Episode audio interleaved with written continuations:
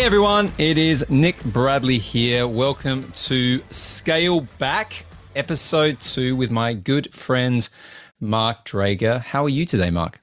I am amazing. You are amazing. Here we go. So for those of you who are tuning in for the first time, this is, as I said, the second episode of Scale Back that Mark and I have done. This is our more relaxed episode of the month. I'm not going to teach you how to do EBITDA multiples and compound your interest rates to buy companies. We might get on that, into that, but I doubt it. As interesting as that all sounds. Oh, it's fascinating, isn't it? We're going to get out spreadsheets. No, I'm not doing that. I haven't got like a crazy guest on talking about how you can move your whole paradigm towards keto diets. I haven't got any of those people on today. Or billionaires, because I had a billionaire on last week, which was cool. We can talk about that. This show is really just about us going backwards and forwards on things happening in the world of business and entrepreneurship. We have a few themes that we're going to talk about and some news that's hit the press recently.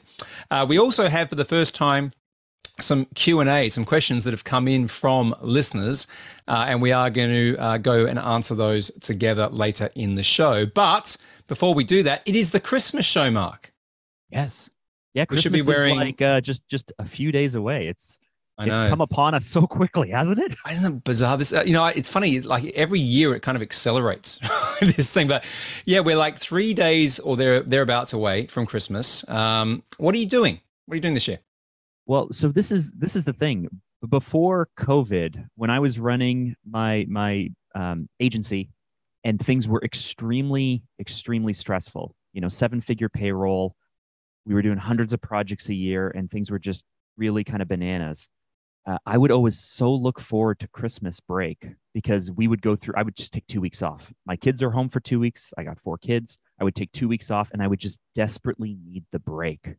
I don't know if you've ever felt this, where you're just like, I want to unplug. And where I live here in Canada, it's almost like taking a break is frowned upon. You know, like is that right?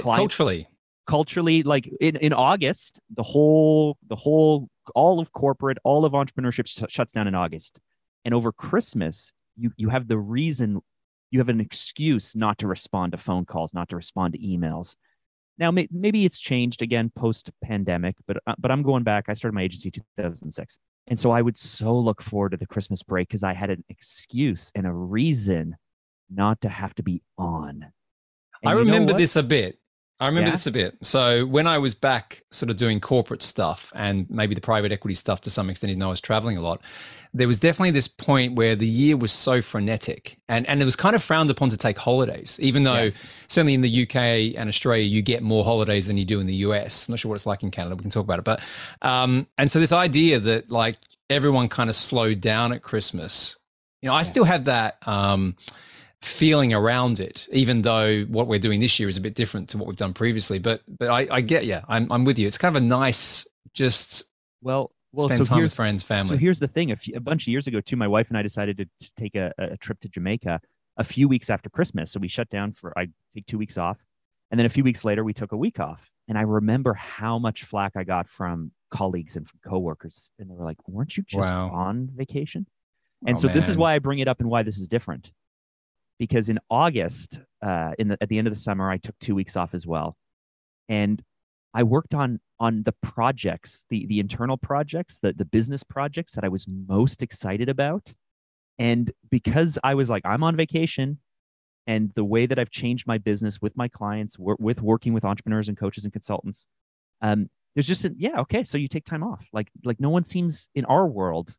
The expectation is you work so hard, of course you would take time off. Of course you would take a break. Of course you would clear your head. And so the reason I say all of this is because I am so excited not to unplug for the next 2 weeks. I have some real passion projects that I get the chance to dig into and work on. What are you doing? You gotta share that now. So give us the top one. So what's the one thing over the next, so let's call it the holiday season, that you're really excited about? Yeah, so my friend Anthony Trucks is helping me behind the scenes a bit. We work together on a few things. He's amazing, and we've become accountability buddies actually, which is kind of cool. I don't know if I'd want to be an accountability buddy with him. Like he's a massive NFL dude. Like, you know, if you don't do what he says, he's going to come around and like, you know, arm wrestle you. NFL player, American Ninja Warrior contestant. Oh, like, God. So he's my accountability buddy. We get together every 2 weeks. And I am setting up my first like quiz funnel. I guess not funnel, but like my first like we've got a score app thing where you can use it to I understand. Yeah, cool. But it's you know, there's like a lot of these out there where it's simply just a like, oh, you're a this, you're a zebra, you're a unicorn, you're a peacock. No, like I want this to be actually psychologically based, and I want it to add value. So he has been training me behind the scenes on how the structures and the psychology works. And so over the next 2 weeks, I'm going to build one out, and I'm so excited about this. I know that sounds geeky, but I'm a branding guy, I'm a positioning guy, I'm a marketer, I'm an entrepreneur. I am so excited to build something amazing that drives real value, and then start to get people into it. So, actually, on that topic, we're kind of getting into a business thing now. Before. You're like, hey, what would you do on vacation? I'm going to build something. Well, there's a yeah. We can talk about that when we stop talking about be with your family, Mark Drager. What are you doing? I'll share what I'm doing quickly, and then we can kind of get into some stuff. So this year we usually host Christmas, and we've got this really old place in the middle of nowhere in England. It's like very idyllic and kind of like the postcard house, right, for a Christmas thing, and if it snows, it's like even better. But like every year we host, we have lots of people come around, and I end up cooking turkeys on barbecues and all sorts of crazy stuff. And I thought, you know what, this year we're not going to do that. So we're going down to my wife's parents' place, so obviously the kids' grandparents, and we're having Christmas Day down there, which is just down towards London. I live north of London, so it's towards London. And then this is the cool thing. On the 26th, which is Boxing Day here, it's driving. Boxing Day where I am as well. No, it's not Boxing Day other places. I have to contextualize that for all of our international listeners. I am driving to the airport with my family, and we are flying back to. Guess where we're going, Mark? Where would Florida. We be going? Oh yes, we're going to Florida. How'd you guess? Because you only talk about New York City. Florida and Australia. Like, if you're going to talk, you do go to Vegas sometimes. Sometimes Vegas. Yeah, Vegas, and you've been to Greece, and you go to, the Baltic, I'm sure, and all these places, and Spain and Portugal, and but you only talk about Florida, New York City. Well, we're Australia. Off to Florida. We're off to Florida. Well, there's reasons for it. I've talked a little bit about this before, but for new listeners, we're going back to Disney. Right. And I think we've been, not only have we been to Disney before, I think we've been there about 6 times this year. Right. So it's like we've got this unnatural. In September, when you and I hung out together for some time, you were like, we were staying in Orlando, and I'm like, where should we meet up? And you're like, Disney Springs. Oh, there is. Okay. So you probably have a favorite car park at this point. It's like, are you an orange car park guy? Or no, I've got my own car park with our name there, the Bradley family. No, let's pause on the craziness here, because we're obviously enjoying our Christmas festivities. My wife has a business which is based around family travel. I've mentioned this on the podcast beforehand. So her core business is called Flying with the Baby, because we started that when our first child Arabella was a baby. She's now 11, so that kind of, we're gonna have to work on our branding, Mark. But we have visiting Orlando with kids, visiting Florida with kids. So we go there partly because it's content for my wife's websites, but we also do have an unnatural love for Disney. We do like going to the parks and doing stuff. And this trip, which is top secret. So actually, if the kids listen, no, they don't listen. Oh, there's does the 11-year-old and the 8 or 9-year-old do they listen to Dad's podcast? Come on. Well, you know what happened the other day, right? She goes, Dad, are you a millionaire? And I said, well, where's this coming from? She goes, oh, because I Googled your net worth. So don't assume. Don't assume. She's like, anyway, I'll do it. I think we're relatively safe. There's this hotel thing called the Galactic Star Cruiser or something like that. It's a Star Wars. I recall you telling me about this when you booked it. Yeah, it's people call it the Star Wars Hotel, but it's not really like just a hotel that's got like crappy beds in it that are themed like R2-D2 or whatever. It's like a cosplay turn up. You have to be in character. Right, your own character, and for 2 days you are on missions, like proper missions. Like they address you as who you are. And apparently it's the most cool thing. If you're into Star Wars, it's like geek out central, which we all are. Who are you? Which character are you going to arrive as? Well, I haven't got a name yet, but I've been buying all the gear. Like, I'm not going, you don't go as like Han Solo, or you don't go as any existing character. But I mean, there's the whole universe. There's a whole Star Wars universe. So are you going as a certain, I'm going kind of as, okay. So if anyone's watched The Mandalorian, which is awesome if you're into Star Wars, but just a great series anyway, there was a marshal in that called Cobb Vanth or Vance, I think it is. And he's super cool. He's like basically this kind of lawman in the middle of Tatooine. So I'm kind of going as a sort of futuristic cowboy / Han Solo type person. And yeah, I'm just going to stop now because everyone's listening thinking this guy, we thought Nick knew stuff and now he's an idiot. Listen to it. No, we're learning all the weird things about your nightlife. Who's your wife going as? Do you know? She's going more Jedi. Okay. Again, we haven't got the name sorted out yet. My youngest daughter, Matilda, is going literally as R2-D2. She's got a dress, an R2-D2 dress, which is cool. And then Arabella, who's like super into it and has been into it for ages, is going like, there's a character, Rey, in the more recent films. They're all sort of scavengers / rebels. No one's going as some sort of Darth Vader. Can I tell you a trick that my family, we use as internal code, but works as Star Wars names? So my daughter's name is Rachel May Drager. So we take the first few letters from each name. So her name was Ray May Dre, and I'm Mark Daniel Drager. So I was Mardan Dre. And so this is not something I saw online. This was just something where like the Drager clan. It's like we're gonna take the first few letters and oh god, mine would be because my name is Nicholas Charles Bradley, so I'd be like Nick Chubrad. Nick Charbrad. There you go. So like you can go ahead and use that as your Star Wars name. All right. Let's move on.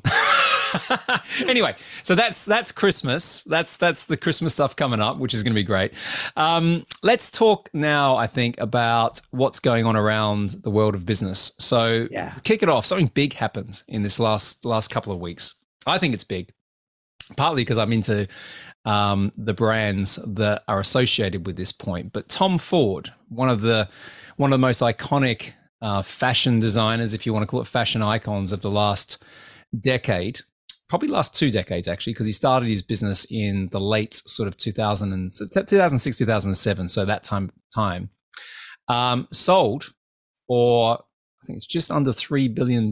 Sold his whole fashion empire to Estée Lauder. Now, if you know Estée Lauder is one of those iconic brands in the, I suppose you call it the cosmetic area for the last century.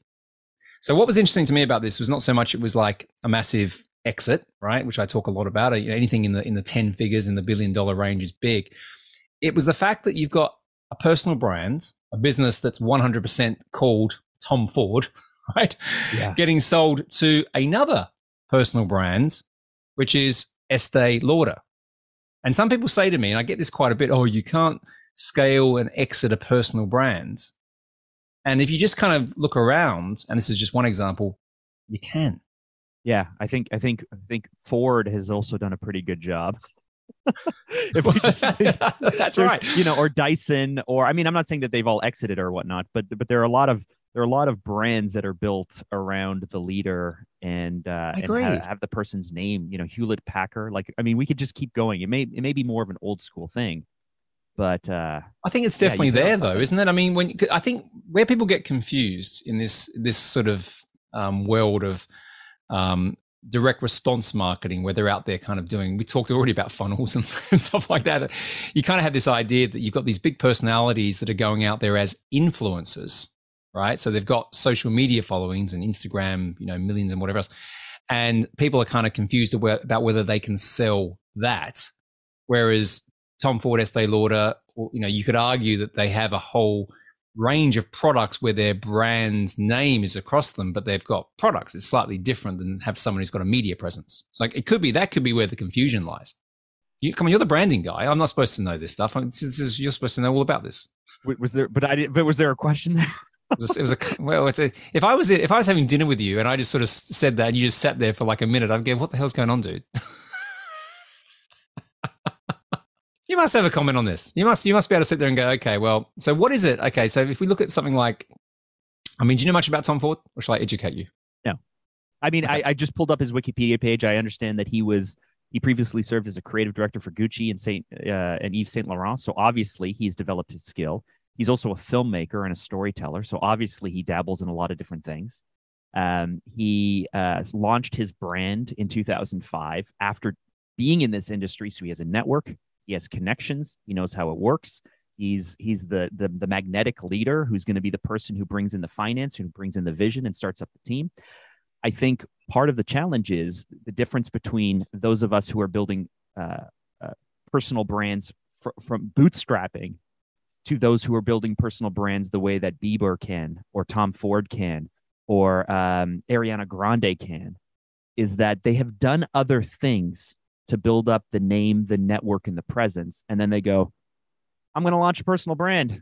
And people throw money at them and throw resources at them and go like, sure. And then you can just hire the operations. You can hire the product design. You can just label your name, license your name on top of other people's stuff.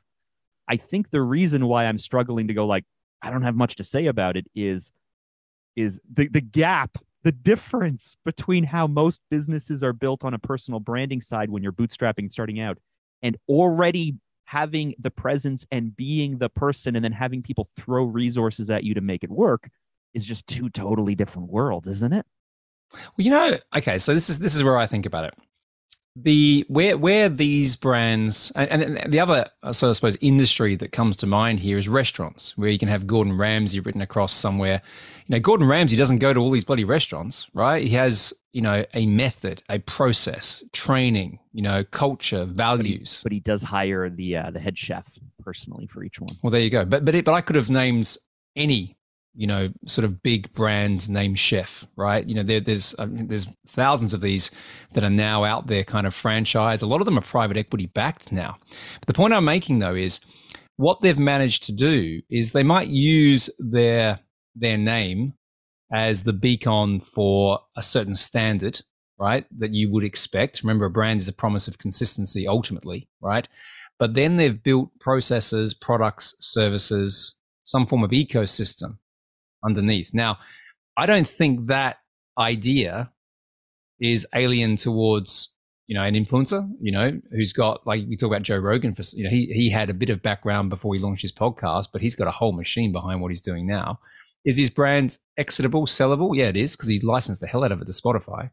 So what I'm saying is, anyone who is at even an early stage, who's maybe having a limiting thought around this, it comes back to what you build around it. Right. So I'm going to play devil's advocate here, because the lessons that I take from the examples you just gave. So Rogan was a comedian who became an actor. He was on News Radio. Wasn't he part of was it UFC as well? Wasn't he like a commentator on that? Later. So a comedian who from Boston who was on News Radio, which was a TV show with a bunch of big stars in the 90s, and was doing really well. Until gosh, I can't remember the actor's name, but he was murdered by his wife, and the show came to an end. Phil Hartman. Oh, wow. Phil Hartman. Oh. And so he was on that show, and then he got Fear Factor. He was still a comedian and a host of the reality show Fear Factor, which was looked down upon. And through his passion for fighting, he got into UFC and he got into other stuff, and he was there along the way. And then he launched his podcast. So the lesson I draw from this is, if you are a startup, if you're an entrepreneur, if you're someone who's an influencer, go out and do stuff and build stuff and become someone. And it makes later, like all that dark work, later people will hand you things and you can have the opportunity. So that's lesson one. Now, on the other side of things, I think we can learn from Tom Ford and we can learn from these others, which is, you don't have to wait until you're 20 or 30 years into your career to start thinking like they think. So I broke down the like, hey, didn't they go off and do all of this work and then say, I'm the leader, I'm the visionary, give me money, give me resources, and then they're able to scale fairly quickly? Most people are not bold enough or confident enough in themselves to go out and ask for those things and put all the pressure on themselves. So I think two things here. One, Let's go out and do some pretty kick-ass stuff to build up enough credibility that people will believe in you.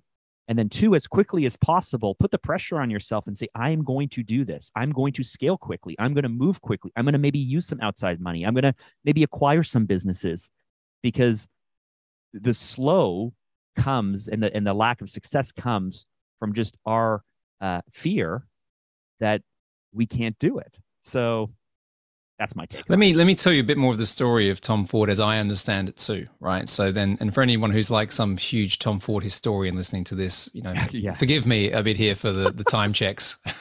But here's my understanding of what he did. And it kind of resonates a little bit with what you just said, right? So if you go back to that sort of mid-2000s, the Gucci brands, which I quite like actually, as a brand generally, was going down the toilet for lots of different reasons, okay? And they were looking for a new creative director, designer to come in and reinvigorate the brand. And they went out to all of the names, the people who already had a reasonable profile, and everyone just said, no way, you know, you guys are gone. The other thing they did is they went out to all the kind of upstarts, the people who didn't really care about that because they were doing their own thing. And they also had a lot of pushback except for one person. And that was the Texan, Tom Ford, who was like, hey, yeah, I'm interested in, but I'm only going to come in if I can do what I want. All right. Which at that point in time, Gucci had been bought by a private equity firm, and they were going in there to do a turnaround. So the reason I sort of resonate a little bit with this story is I know that, you know, he was working in an environment that I was kind of in, and I was doing turnarounds. And so he was given free rein by these guys to be able to do his own thing. And a lot of the stuff that you see with Gucci today, even though people have got different views about it, they're more rebellious than they certainly were. They do things that are a bit more ostentatious than a lot of brands, was because of what he did. And from that, his name became synonymous underneath the bigger brand of Gucci, but it became so powerful that he could then launch his own brand off the back of it. I love it. So there's a lot of different lessons in that, which I think is quite interesting as well. Yeah, take the risk, put the pressure on your shoulders, do stuff worth noticing. I love that. So, I mean, the only question I have for you as it relates to selling to Estée Lauder is, and this is all speculation, but why do you think now? Like why? He started in 2005. Why is now the time that he's selling it?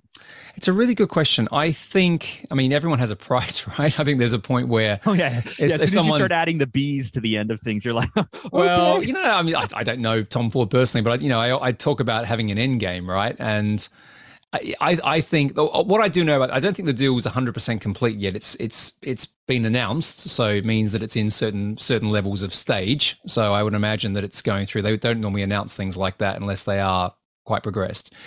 My sort of view on it is a couple of things. I think there's always a point where you have to transition from what you've created, right? And there's a point where that's not always an easy decision. But I think in that world, who you transition to matters as well, right? So I think there's definitely going to be a factor of money. There's definitely going to be a factor of who's acquiring. And then there's going to be a factor of what am I going to be doing next, right? And I talk about that generally. Now, if you break that down into this deal, so there's a $1 billion number. That's going to be useful. Tom Ford actually had a joint venture in advance with Estée Lauder for all of the fragrance range. So they have been working with Estée Lauder for a few years. I can't remember exactly how many years, but they've been testing the relationship, the culture. And I think that would be something that would probably matter if you've got your name on the end of something. Tom Ford wouldn't want to just be giving his name to someone that he doesn't know. What does Estée Lauder get? And sorry for interrupting, but what does Estée Lauder get out of this? I mean, they get the property, they get the name, they get the brand, they get the product line. Yeah, it's called a suite of brands. Or you know, if you look at if you choose something maybe a little bit less sexy than fashion and cosmetics, if you look at Procter and Gamble or Unilever, you know, they have this suite or house of brands, and Estée Lauder has multiple brands now. So they're doing what most people are doing in the kind of consolidation phase of business. Once you get to a certain level of scale, the only way that you're going to increase growth, increase shareholder value is by acquisitions and joint ventures, right? Organic growth isn't quick enough in the context when you become that big, right? Now, But what we've seen, at least I recall headlines from General Mills, or maybe it was PepsiCo or others, that over the last year, there's been this deconsolidation, it seems, where, you know, there was this run of big companies acquiring all of these brands. And because of brand management, or because of, I don't know, whatever, shareholder balance sheets, or I don't even know any of this world, but it Sorry. Seems like I've read that that people are spinning off a lot of these things to allow. They're always doing that, though, Mark. So this is the thing you always hear about, usually the acquisitions, and then you don't hear about the de-investments, or divestments as it's called. But they're always doing it. And what's happening? What's really interesting is, like, I've referenced on the show before about how Apple's made heaps of acquisitions over the last 3 years, mainly to buy talent, which is one of the reasons why you do buy companies. They've also, you know, got rid of heaps of things that they've acquired. They've closed them down or shopped them off. And so once you get into this more, I call it progressive M&A, right, where you're just kind of doing deals all the time, you're always cutting back and building, cutting back and building, cutting back and building. And it becomes quite focused and agile as opposed to this big thing, right? So, you know, to finish off the Tom Ford piece, right?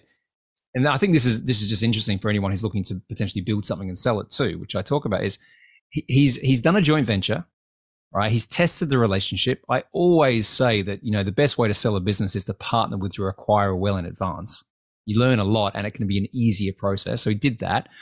And then the other thing, from what I've heard, he's going to stick around for 3 years and be the creative director, which is his earn out, right? You know, I think there is a bit of a risk then. If he really is that involved, if he really is the guy behind Tom Ford, and there's a question mark around, you know, maybe he checked out ages ago and he's got great people underneath him. You know, what happens to the brand after it gets totally integrated into this bigger behemoth? And who knows? Who knows? Sometimes brands become better. Sometimes they don't. It's one of those things that we just have to watch and see. I can't wait to see what happens now. You've just hooked me into the story. I'm going to watch now Tom Ford and Estée Lauder for the next few years. Well, check it out. I like his brand. I think what he's done's good, and I like some of his stuff. So that's probably why I'm more interested. But let's move on. Let's move on now to on the other side. Our good friends. Who are we going to talk about now, Mark? Who should we talk about? On the other side of acquisitions, you know, we're rooting for Tom Ford. We're rooting for Estée Lauder. Now, on the other side, there's been a bit of a dumpster fire for the last 6 months as it relates to Elon Musk and Twitter. Oh, God.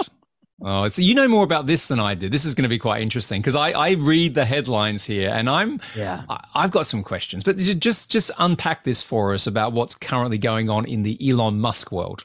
Well, listen, I'm going to stay super high level because it everybody's obsessed with it. I think there's a huge media push to try and watch him fail.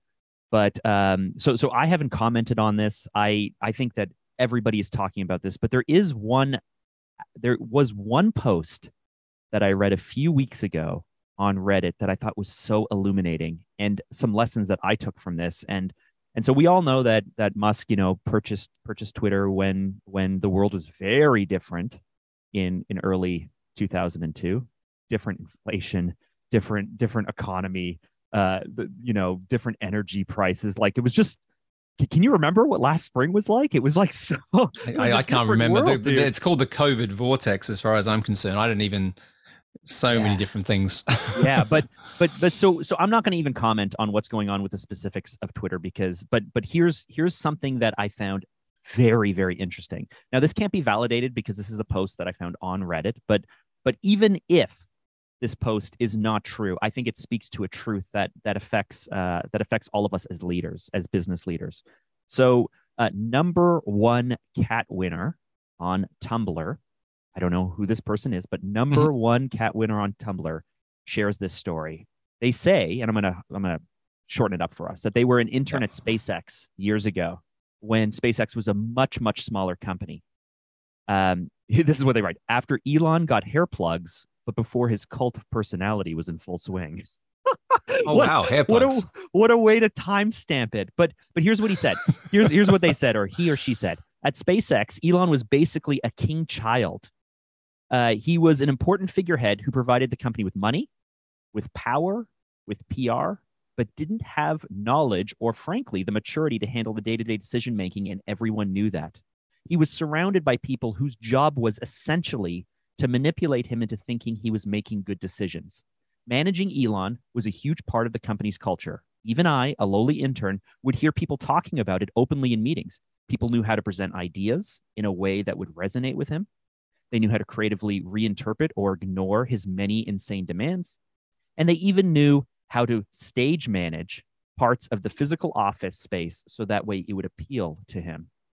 The funniest example of stage management I can remember is this dude in the IT security team. He had a script running in a terminal on one of his monitors that would output random garbage matrix style, so it always looked like he was doing important computer things to anyone who walked by his desk. Second funniest was all of the people I saw playing World of Warcraft at their desk after 5 p.m. who did it in the office just to give the appearance that they were working late. People were willing to do that at SpaceX because Elon was giving them money and hype to get into outer space, a mission people all care deeply about. The company also grew with and around Elon. There were layers of management between individual employees and Elon, and those managers were experienced managers of Elon. Again, I cannot stress enough how much of the company's culture was orientated around managing this one person. Here's the lesson. Twitter has neither of those things going for it. There's no company culture. There's no internal structure. No one is managing Elon. And I think for the first time, we're seeing what happens when people actually take the man seriously and at face value. Worse, they're doing this little experiment after this man has had decades of success at companies that dedicate significant resources to protecting themselves from him. And perhaps he's too narcissistic to realize it. I found that to be the most interesting part of this entire saga, which is when you have success after success after success, which no one can argue he didn't, but when the company culture and the company resources, and when this visionary man, who we can't argue that he's not a visionary man and he's not, and like as a visionary, your job is to bring in money and to bring in PR and to bring in culture and to bring in team. But when you build the entire team around managing him to make sure that stuff still happens, and then you parachute someone like that into a totally different environment, I think what we're witnessing is just this clash of cultures. What are your thoughts on that? Wow. Firstly, that's good researching. I kind of want to, if anyone's worked for any of Elon's businesses in the past, I'd like them to kind of shoot us a note on LinkedIn or something just to kind of validate that. I would love to validate this, but yeah. Because it kind of feels right from what you read. But again, we don't know. We haven't been in that sort of thing. But when you sort of, you know what, my reflection as you're talking is, obviously Elon gets a lot of press right now, but a lot of the really successful in terms of like they've done huge things, I kind of wonder what the cultures are like in like a Branson world or a Jobs world, or maybe back to Henry Ford world, you know, years. I kind of wonder if you have to be a bit like that when you're in creation, right? Like starting something, right? Versus going into something and scaling it, because often the stuff I would go into would be existing cultures, existing processes. There's a great book around the turnaround of IBM by Lou Gerstner, where his approach to getting that business firing again, which is an incredible turnaround story, is not one of force. It's one of, you know, basically playing in the slipstream that's already there. Very, very different approach than how Elon has kind of, you know, walked into Twitter and fired people and whatever. So, yeah, I mean, I suppose the question for you, do you think, and this is a personal opinion, I suppose, do you think that he'll be successful with Twitter? I think he will, as long as the press or the cult of Elon are on his side. And here's why. I have never really actually been a fan of his. And it goes back to a documentary called Revenge of the Electric Car 2. So the first documentary, The Revenge of the Electric Car, was this early 2000s documentary about how the oil industry and government basically killed the progress of electric cars in the early 90s. Okay, cool. You know, it's interesting, whatever. But Revenge of the Electric Car 2 followed Elon Musk, the CEO of Nissan, and a small independent company. And they profiled these three people. They profiled, can Nissan launch the Leaf? And what does a huge corporation look like? Can Elon Musk actually turned Tesla into a company back when they were struggling with getting the Roadster out? And can this small independent company refurbish these cars? And so they profiled these three people. And the reason I didn't quite understand or like Elon at the time, and even from the documentary, is what we're seeing kind of now with Twitter is who he was then. He would just say, like, this is what we're going to do. And nothing was going right. And he went back to people who purchased the car early in advance and said, I now need another 20 grand from you. And they're like, wait, what? You're not only a year delayed, you've already asked us for more money, and you're even asking for even more. And he's like, yeah, or we're going bankrupt. So give me more money, or you're not getting, or lose what you've put in already. Yeah. And then it was delay, and it was delay, and it was delay. And I know he was trying to do the quote unquote impossible, right? Like, but if we go back to 2011, 2012, 2013, if you go back and look before Tesla really took off with the three and stuff, people did like he was losing money, and he was making weird decisions, and shareholders were questioning whether it made sense for him to be at the helm of the company. So to answer your question, I think that it takes a certain type of ambition and a certain type of creativity and a certain type of thinking to do really big, bold stuff. We see this with musicians. We see this with authors. Or we see this with artists, with athletes. It takes a certain type of competitiveness and a certain type of ambition and a certain type of discipline to do really cool stuff. And in business, when you're a visionary or you're a startup person, it takes a certain type of thinking. And so I don't know why we expect people to change. So if someone is the artist who uses, I don't know if we want to talk about Kanye or not, but if someone is an artist who uses a certain type of thinking or a certain type of statement or a certain type of craft to get them to be bold enough to do kind of what in their world, even as small, pushing past their limiting self-beliefs, take these big swings and these big risks and make these big statements. And then suddenly now they have the pressure of everyone watching them, and they continue to do that. I don't know why we expect them to stop doing that later. Do you know what I mean? Like, well, I also don't think we should then expect them probably to fail, because I don't know much about Kanye. I know a lot about Michael Jordan and sure. And anyone, there's this, and to some extent Kobe Bryant as well. If you kind of study the best in the world at anything, they're usually not the nicest people to be around. Nope. They're not usually tolerant of mediocrity, right? They have extremely high standards, and people in the moment can judge that and hate it and not be there. And, some of the things that were reflected in what you read out before. But if you look back, from the 30,000 foot view over history and time, they created big things, or they moved, they changed the world in certain ways. But let's use Jordan as an example. Jordan uses his competitive spirit because he wants to beat his brother. That's what got him into baseball, right? He wanted to be better than his brother, and he wanted to beat his brother at basketball. Then he gets into basketball, and then he gets on he does really well in college, and then he does really well with the Bulls, and they start to build a team around him, and he's extremely competitive, like possibly the most competitive man I've ever seen speak. And if you recall, I don't know if anyone's seen, if any of our listeners have seen The Last Dance, a great documentary. But at a certain point, his gambling comes up as an issue. The press love him and love him and love him. And then suddenly there's this win that he's gambling a lot. Because how can we expect someone who is so competitive that he wants to win at everything to suddenly start golfing and not want to be super competitive and make it fun and interesting? Or go to the casino and not make it want to be fun and interesting for him, right?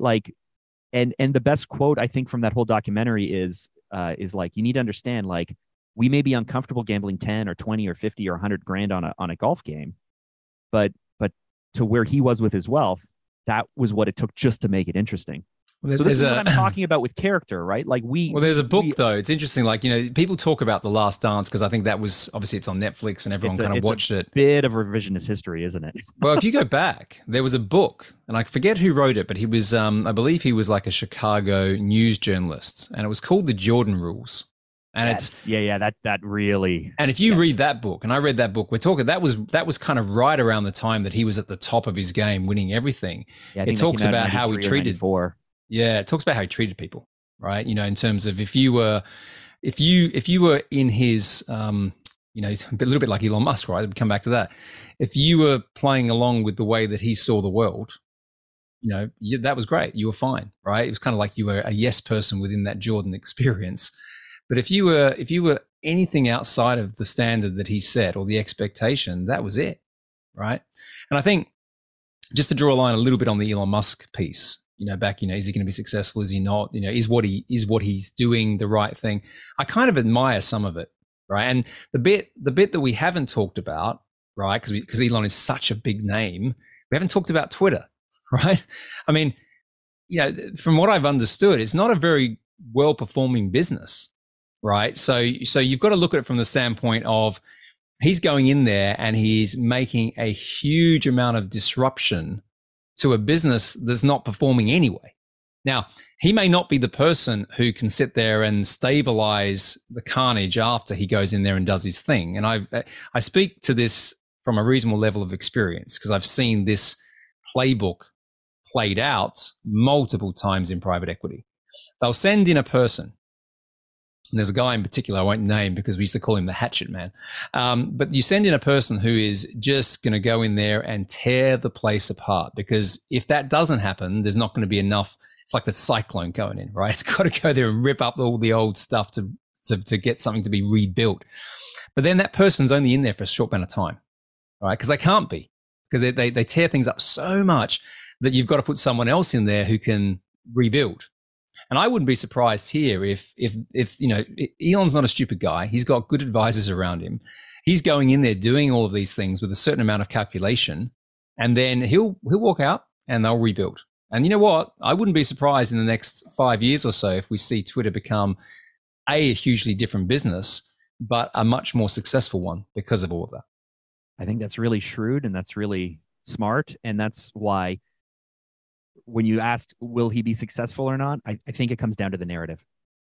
I think it comes down to whatever, you know, the winner of the war is the one who gets to dictate history, right? So I think it all depends on how long we give it and the narrative we can attach to it. Yeah, or well, exactly. Like no one looks at Jordan these days after the success of what he created of those 6 championships and kind of remembers much around the Jordan rules, you know? Yeah. So it's the same thing. Okay, so now we are going to talk about a bit of a business theme and some tips and advice for everyone listening. And we have a question that we're going to go backwards and forwards on, aren't we, Mark? So do you want to pose that question and we can give our views on it? Sure. So I was thinking about this because we are, you know, we're coming up on New Year's, right? Year end, and it's a time of reflection. I always love it because I like to look back, but I also like to look forward. A lot of people are making plans. And so I have watched your journey over the last 12 months, and you have transformed your business. I've seen you grow in all kinds of amazing ways. And actually, some of the best advice I received this year came from you.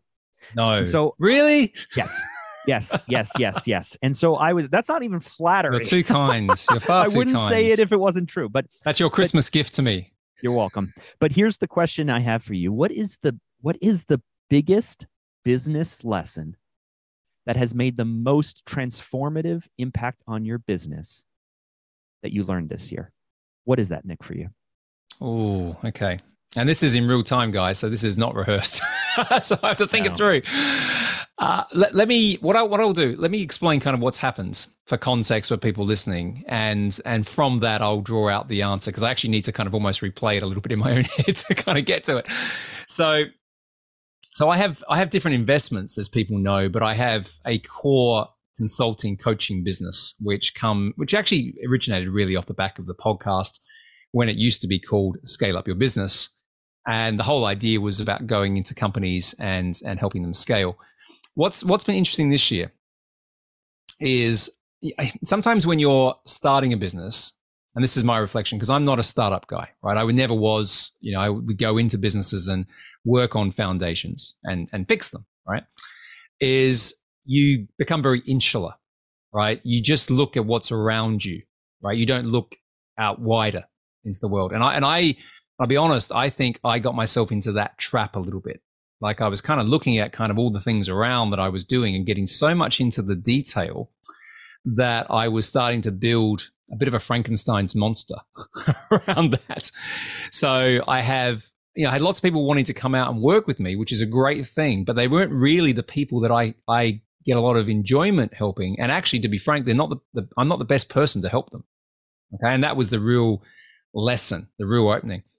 And what I did is I took my own advice about getting into some different rooms, going to some different environments, and just being a little bit more kind of external in my approach to kind of where can I really help, right? You know, where is that? And I asked people's advice on that as well. So I kind of got some feedback, and that's where the focus on helping people kind of exit really came from. Now, I've been doing exits for years. I've been doing acquisitions for years, but for whatever reason, I forgot about that a little bit in the journey from starting a business, right? I forgot about that actually. And the ultimate thing that gives me the most enjoyment is when I help a business owner be able to create something valuable enough that they can, you know, whether they exit it by selling it or they choose to, you know, bring someone in to run it so they can go and do other things. There's nothing that gives me more enjoyment than helping someone do that, right? So that was the reflection that I had from looking out wider, getting into some different rooms, starting to speak a little bit more in different environments as well, and asking for some feedback from people I trust.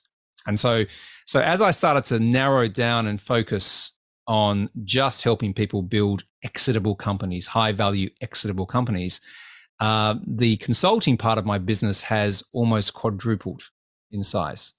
That is bananas. Right. The fact that at this time last year, you were still trying things, still figuring things out, not quite sure what would work, bouncing from thing to thing. I recall us talking about the fact that in January of this year, so about 12 months ago, you were just launching this new program and testing this new thing and trying this new thing here and there. And then by mid-year, just 6 months later, you've cut a bunch of stuff, you've narrowed down your focus. And then by the fall, it's like, oh, this is the thing that everyone needs help with, that everyone wants help with, and I'm going to triple down on this one thing. Yep, that's right. I love that because, one, it shows that it takes time. It took 12 months to figure this out, or 9 months or 6 months or however long it is, but it takes time. It takes a willingness to try things, and it takes a willingness to self-assess and cut things out and to focus. So that's the lesson I took watching you over the last year. Thank you.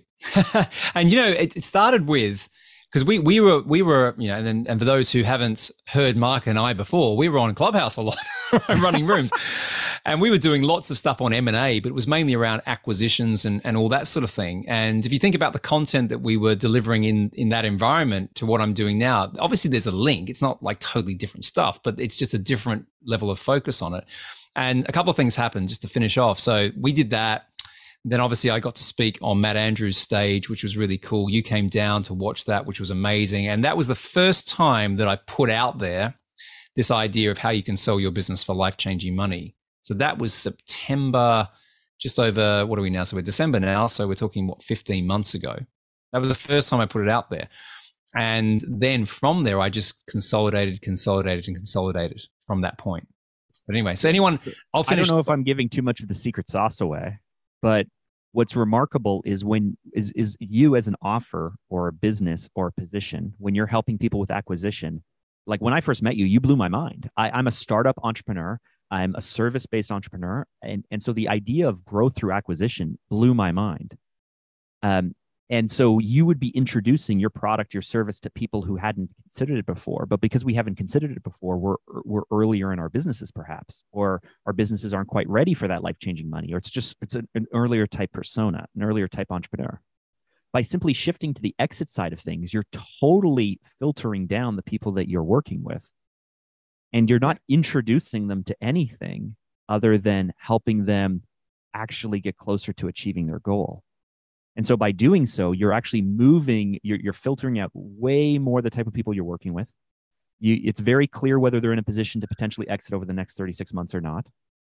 And that one change in focusing from an acquisition and frankly, blowing my mind and being like, what? I didn't even think of this way of doing it, but I'm not ready to do it. I'm so used to running business a certain way. Yes, it's a huge impact on me, but I'm not ready to the life-changing exit.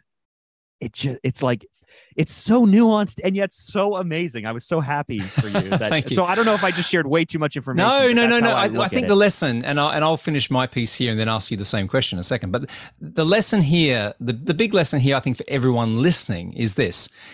You can read every sort of more recent progressive book on marketing, and they all say, you know, the riches are in the niches, or I hate that term, but the idea is the more that you niche down, the more you narrow your focus to work out who you can really help with whatever tools and experiences that you have, the quicker your business will grow.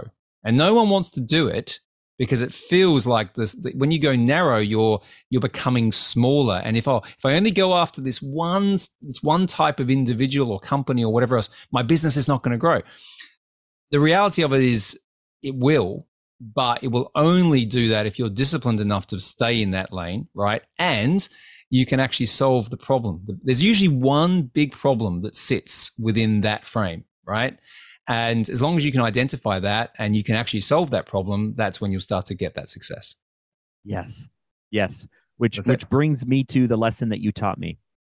So you're going to actually use the lesson I taught you as the biggest lesson of 2022.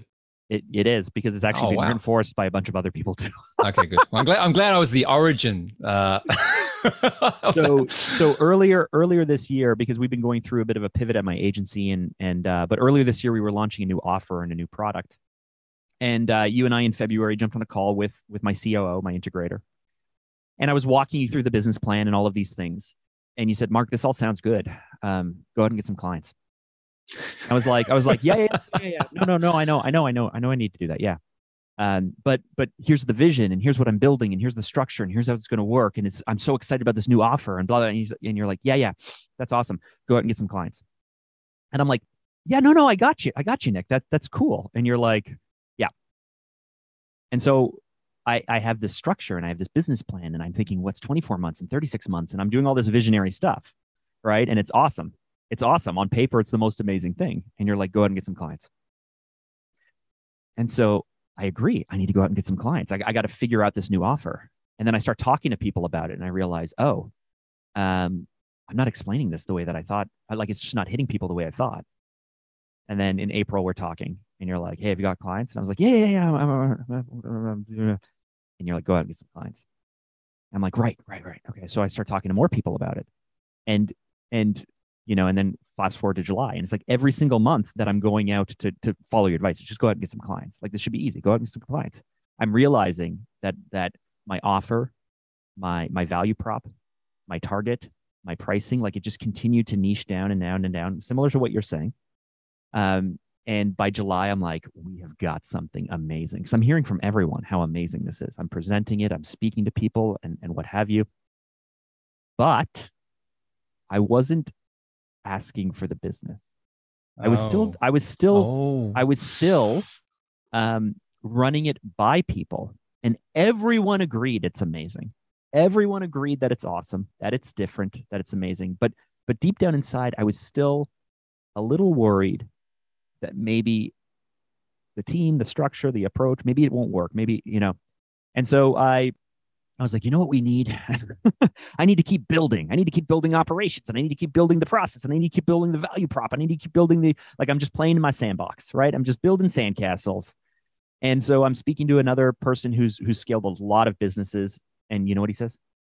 Mark, just go get some clients. Just go sell this thing, right? Like you've got everything. Stop playing around. Just go sell this thing. And I was like thinking, Nick told me that in February. And so each time that I was reminded to just go out and get some clients for this new offer. Or if your business is flat, just go out into a different market.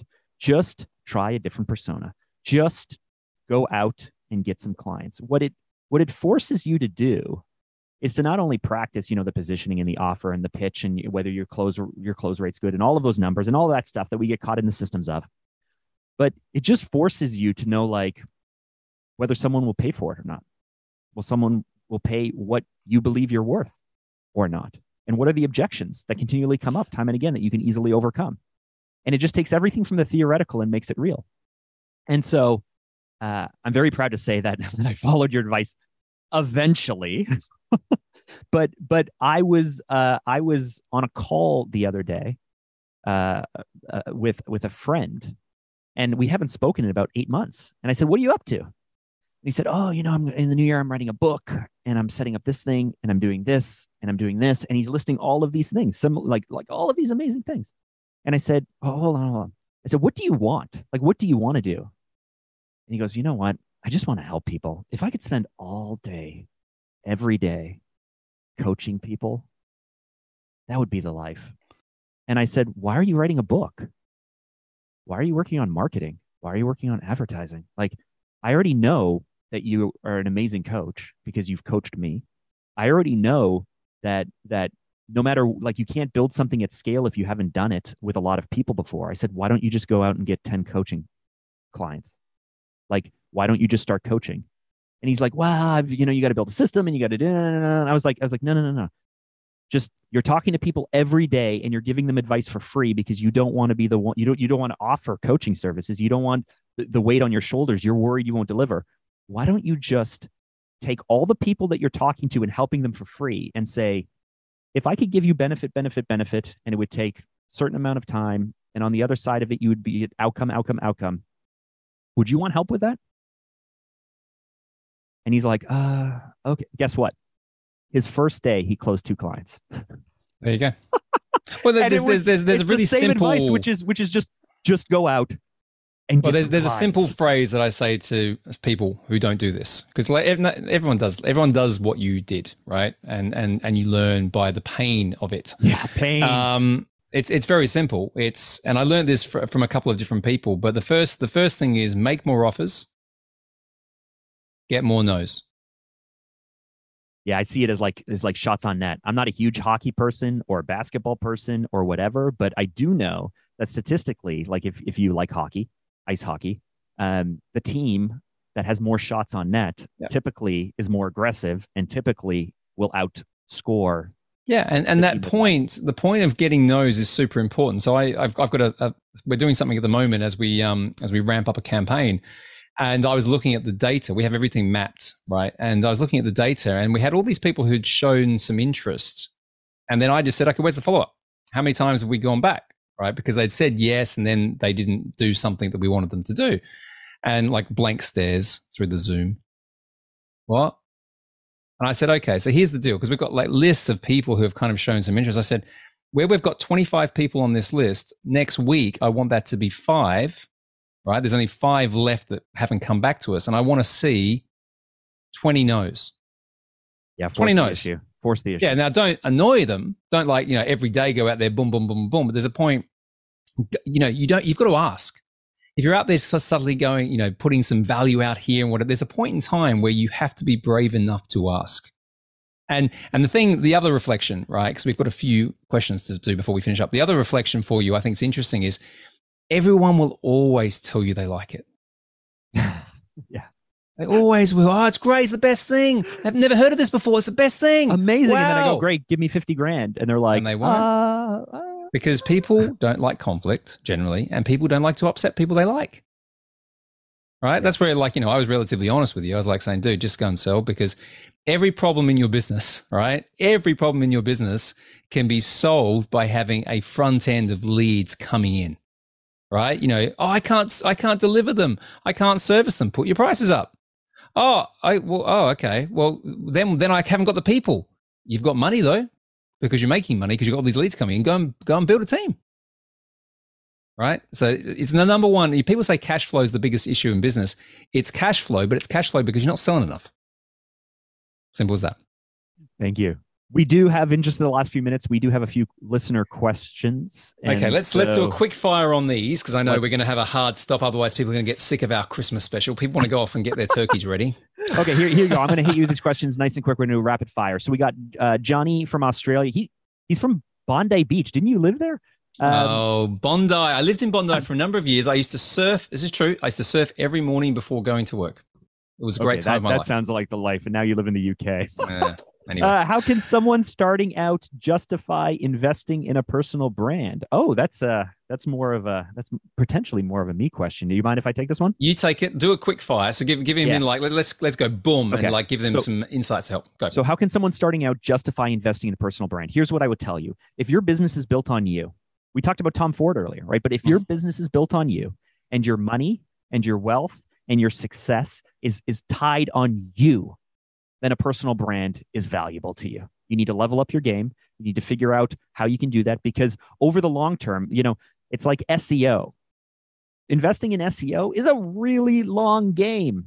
Nick, you always talk about the oven, right? Your brand is an oven. It takes a really long time to heat up, but then when it's heated up, it stays warm. Your microwave, beep beep beep beep boop, right? Instant power, right? Advertising is instant power. Sales, direct response is instant power, but suddenly it goes beep, beep, beep and turns off. And now everything is cold. It's stopped working. And so in today's world of like, hey, I can run ads and I can do this and I can do that. And so investing in your personal brand, meaning time or resources or money or effort, you are the product. It will serve you for life. If you get better at speaking on camera, guess what? It'll make you better in pitches. It'll make you better in presentations. It'll make you a better speaker. It'll make you better one-on-one with people for coaching. It'll make you better 10 years and 20 years and 30 years from now. And so like all areas of our life and our business, if you invest in yourself, it's the one thing you take with you when you move from company to company or startup to startup or brand to brand. So why not start this is long. Investing on yourself? You're supposed to keep it tight, Mark. That was like a passionate plea. This would normally be 10 minutes. So that's my answer. Right. I hope that helps. Okay. Thank you, Johnny from Bondi Beach. All right. We've got a couple more. Who we got? Rachel from NYC. I want to leave my job and start my own business. What's the first move I should take? This is over to you. Okay. Easy one. Get a coach. Well, okay. I'll contextualize it a little bit, because I think that's like a, and I'm not saying, you know, a lot of the times if you're trying to make that level of transition, and I'm not sure if she's been employed for many, many years, but you need to have someone like, I don't mean just like a business coach is going to do that. I'm talking about someone who's going to actually help you make the shift, right? That could be a mindset shift. It could be a more business practical shift, but like quite often you're going to have to go out of your comfort zone. And if you think about a coach in sport, they're going to take you to a different place. So go out there and find a coach that's going to help you make that transition if you are serious about it. 5 months into me starting my agency, I was on the verge of bankruptcy. Did not know how to sell, did not know what I was doing. I went out and admitted to someone that I needed help. They directed me to a coach. It changed everything about me. It is the number one thing. And people don't want to think, oh, I can't invest. But you're investing in yourself if you are serious about doing it. And that's why it's important. I love it. Okay, we're one more. Cue number three, we got Douglas from Wisconsin. I've spoken to a few business brokers recently. Okay, so this is a question for you. I've spoken to a few business brokers recently, and I've been through websites like Biz Buy Sell. All of the pricing seems out of whack. How do you source good deals? Douglas. What does that mean? Out of whack. I'm assuming whack means like these are very expensive businesses. God. Well, firstly, brokers are great. I've got lots of friends who are brokers, but they're interested in selling a business, right? So it's hard to buy a business for a broker. You need to find deals that are off market, and that's a whole different strategy. In fact, go back and listen to the catalog of Scale Up or Scale Up Your Business, and you'll find stuff on deal sourcing. But you know, the whole thing here about it is, and I teach this too, right? You've firstly got to identify what you're trying to achieve. There are different types of businesses that are going to fulfill what you're trying to do. And the best way to actually go out and source deals is to contact directly. No question. And you can use VAs to do this. You can send out letters to people's homes addresses. A good friend of mine uses LinkedIn prospecting. But you have to turn it into a numbers game. So I'll just finish by saying that the way to find good deals is to have hundreds of them. And if you think of it like a sales funnel, you might have 100 deals in process that you've sent letters out to, and then that might be, you know, getting you down to 30 that look interesting, to get you to 10 that will even talk to you, to get you one that's going to be the thing that's the right deal, the right price, etc. So that's how I would answer that, Douglas. Great. If you're listening and you have a question for us for the next episode of Scale Back, what do people do, Nick? Okay, so I think the best thing, because we basically put this out onto social media. We've got a few people come back. We're going to try and answer sort of 3 to 5 questions per episode of Scale Back. So come out to my LinkedIn. So find me on LinkedIn. So you'll find me, Nick Bradley, there. You'll see my nice picture there. It's got Scale Up and exits and all sorts of craziness. Find me on LinkedIn. And then just send me a private message. And what we'll do is, I get quite a few messages. I've got a team that manages the inbox. We'll choose the ones that we think are the most relevant and give you a shout out on the show. Amazing. So thank you, Johnny and Rachel and Doug for responding to the request on social media.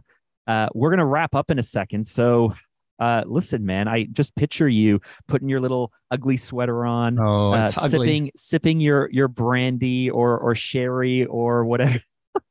I just picture... Oh man, it's not that cheesy, but I will tell you that my wife and I have, because we like Star Wars, we established that at the very beginning.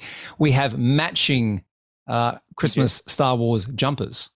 Jumpers, okay. Oh yeah, so there's like a Han Solo and Leia version. It's like we have to stand next to each other for the actual the sort of voice bubbles, if you like, to make sense. But we have I might even put that on Instagram just to tease people because they'll laugh. There you go. Oh. So we are a bit cheesy. I think you've got that out of me today, Mr. Drager. I love it. All right, let's finish things up. So I hope you enjoyed that, everyone. We've covered quite a lot of ground today. This is, as I said, the episode just to kind of chill out and relax. And as we get into the happy holiday season, maybe you're walking the dogs or whatever else, I hope you enjoy this. There's definitely some nuggets in this. I'm thinking back to our conversation over the last hour mark, and there are some pretty important points there that people can take away as they're doing their planning. So to finish up, I want to wish you a fantastic Christmas and New Year with your family. And I look forward to us connecting and doing this again in 2023. We'll talk soon. Hey, thank you for listening to this episode of Scale Up with Nick Bradley.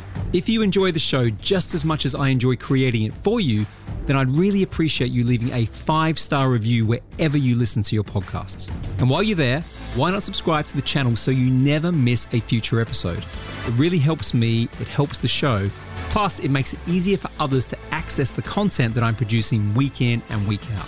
And finally, if you want more information about anything you heard in today's show, or to find out how you can get more help in scaling up your business and your life, click the link in the show notes now to learn about our coaching, mentoring, and mastermind programs.